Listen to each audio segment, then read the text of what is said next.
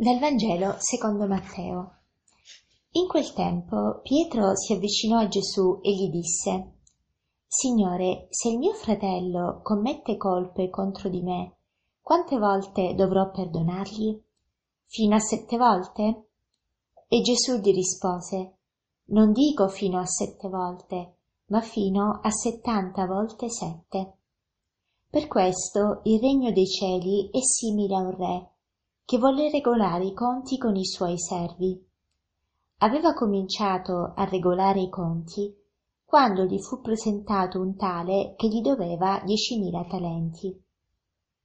Poiché costui non era in grado di restituire, il padrone ordinò che fosse venduto lui con la moglie, i figli e quanto possedeva, e così saldasse il debito.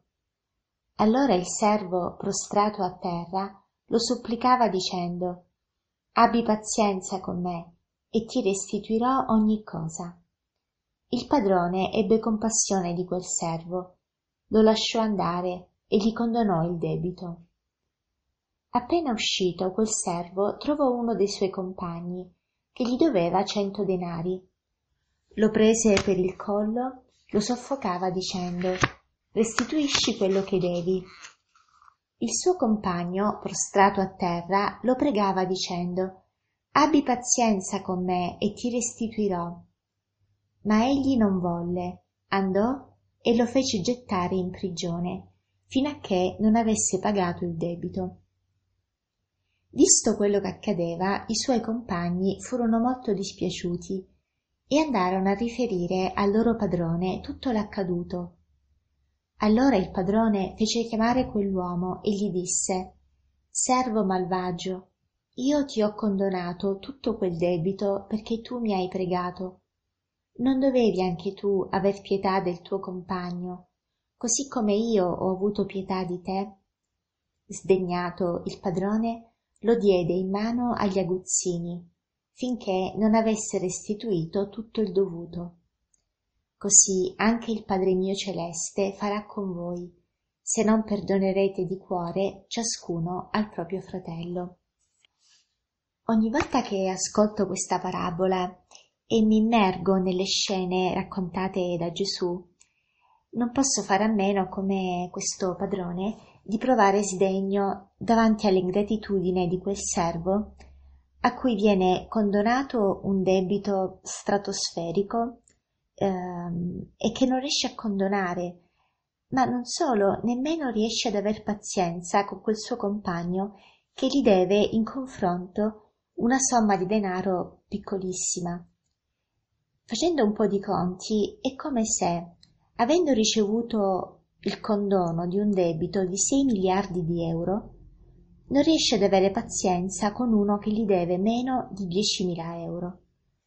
Cioè, per renderci conto della differenza, il primo servo, per restituire il debito, avrebbe dovuto lavorare 200.000 anni, invece il secondo soltanto 100 giorni.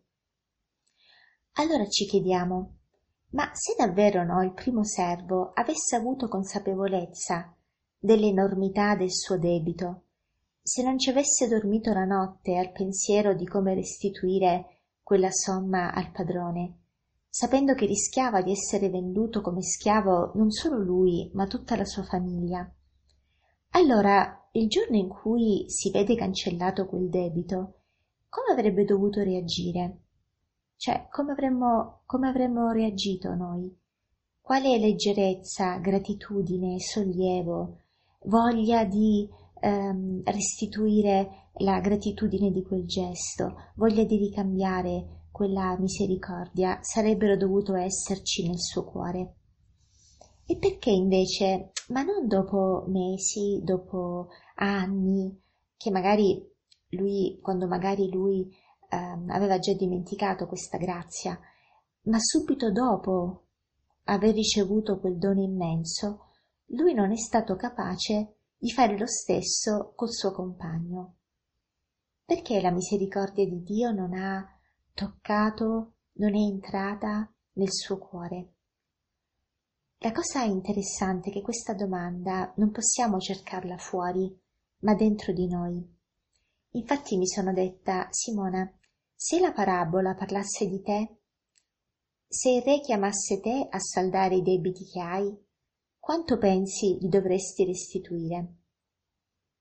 E quanto invece pensi ti debbano restituire gli altri? Beh, in fondo la cosa certa è che siamo tutti indebitati. Anche il Padre nostro lo dice. Rimetti a noi i nostri debiti come noi li rimettiamo ai nostri debitori. Allora il problema è forse nel lago della mia bilancia. Cioè io metto su un piatto i miei debiti e il mio ago segna un peso di pochi spiccioli. Sull'altro metto i debiti degli altri e l'ago compie talmente tanti giri che il peso risulta sempre eccessivo.